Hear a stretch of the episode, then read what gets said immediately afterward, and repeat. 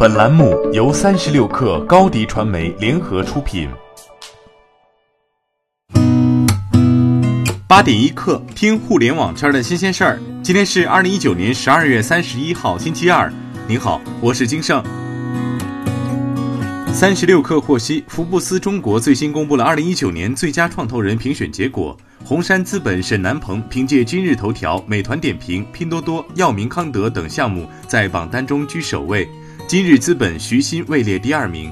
此外，在上榜的一百名投资人中有十一位女士，八十九位男性。女性相比去年的八位有所增加，但投资行业男性仍然占主导。从年龄分布上看，四十五岁以上的投资人超过七十位。百度和今日头条摩擦后的硝烟仍在弥漫。针对不久前百度公司诉其干预搜索结果的百万官司，昨天今日头条在官方微信公众号上正面做出了声明回应。头条搜索称，自上线以来一直支持品牌保护，无论品牌方是否购买头条搜索的广告服务，都会获得这一原则的保护。同时还表示，正在不断扩宽品牌保护覆盖的范围，并已针对品牌官网提供批量免费的官网认证功能。任何人发现任何相关问题，都可以反馈到相关邮箱。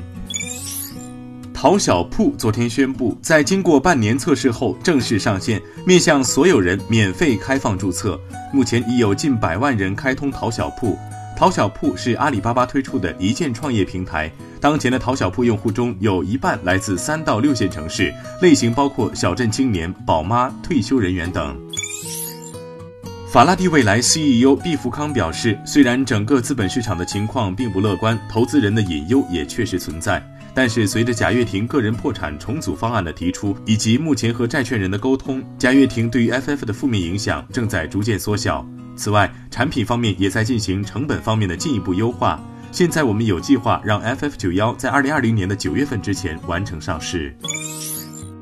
腾讯理财通与企鹅智库发布的九零后理财与消费报告显示，绝大部分的九零后认为生活有压力，学历越高压力越大。投资理财收益是九零后最普遍的工资外收入来源，其次是父母补贴和经营微商。在理财行为方面，百分之八十四点五的九零后选择互联网平台进行理财，长沙、成都等新一线城市的九零后更偏好通过互联网进行理财。近日，网络上流传一段神州优车 HR 在工位宣布辞退员工的视频。视频中，神州优车 HR 表示：“我们不是在跟你协商，是单方面解除劳动关系。你如果有什么意见，直接去找仲裁委。我们已经跟仲裁委汇报过情况了，或者你可以通过别的法律途径跟公司沟通。”而该员工则拒绝签字。针对此事，神州优车方面回应称，已按照法律法规给出裁员补偿方案，但 HR 工作还需讲究方式方法。三十六氪获悉，北京多牛互动传媒股份有限公司推出全新的人人 App 一点一点零版，恢复了人人网时代围绕同学关系为核心的社交网络定位及其功能，正式回归社交市场。官方介绍称，人人 App 一点一点零版采用了人人网经典的蓝白配色，功能设计延续了用户熟悉的简洁设计风格，一些经典的功能如用户实名制、校园主页、聊天等都得到了恢复。八点一刻，今日言论，在二零一九新经济年会上，滴答出行创始人兼 CEO 宋忠杰在演讲中提到，过去六至九年，移动出行领域发生的变革其实是供给侧的深刻变革，而真正促进移动出行市场加速发展的，不是互联网，而是大数据技术真正得以运用。在宋忠杰看来，顺风车发展至今，已经满足每天巨大的下单的需求，而未来顺风车每天会有上千万单的需求。好，今天咱们就先聊到这儿。编辑崔彦东，我是金盛，八点一刻，咱们明天见。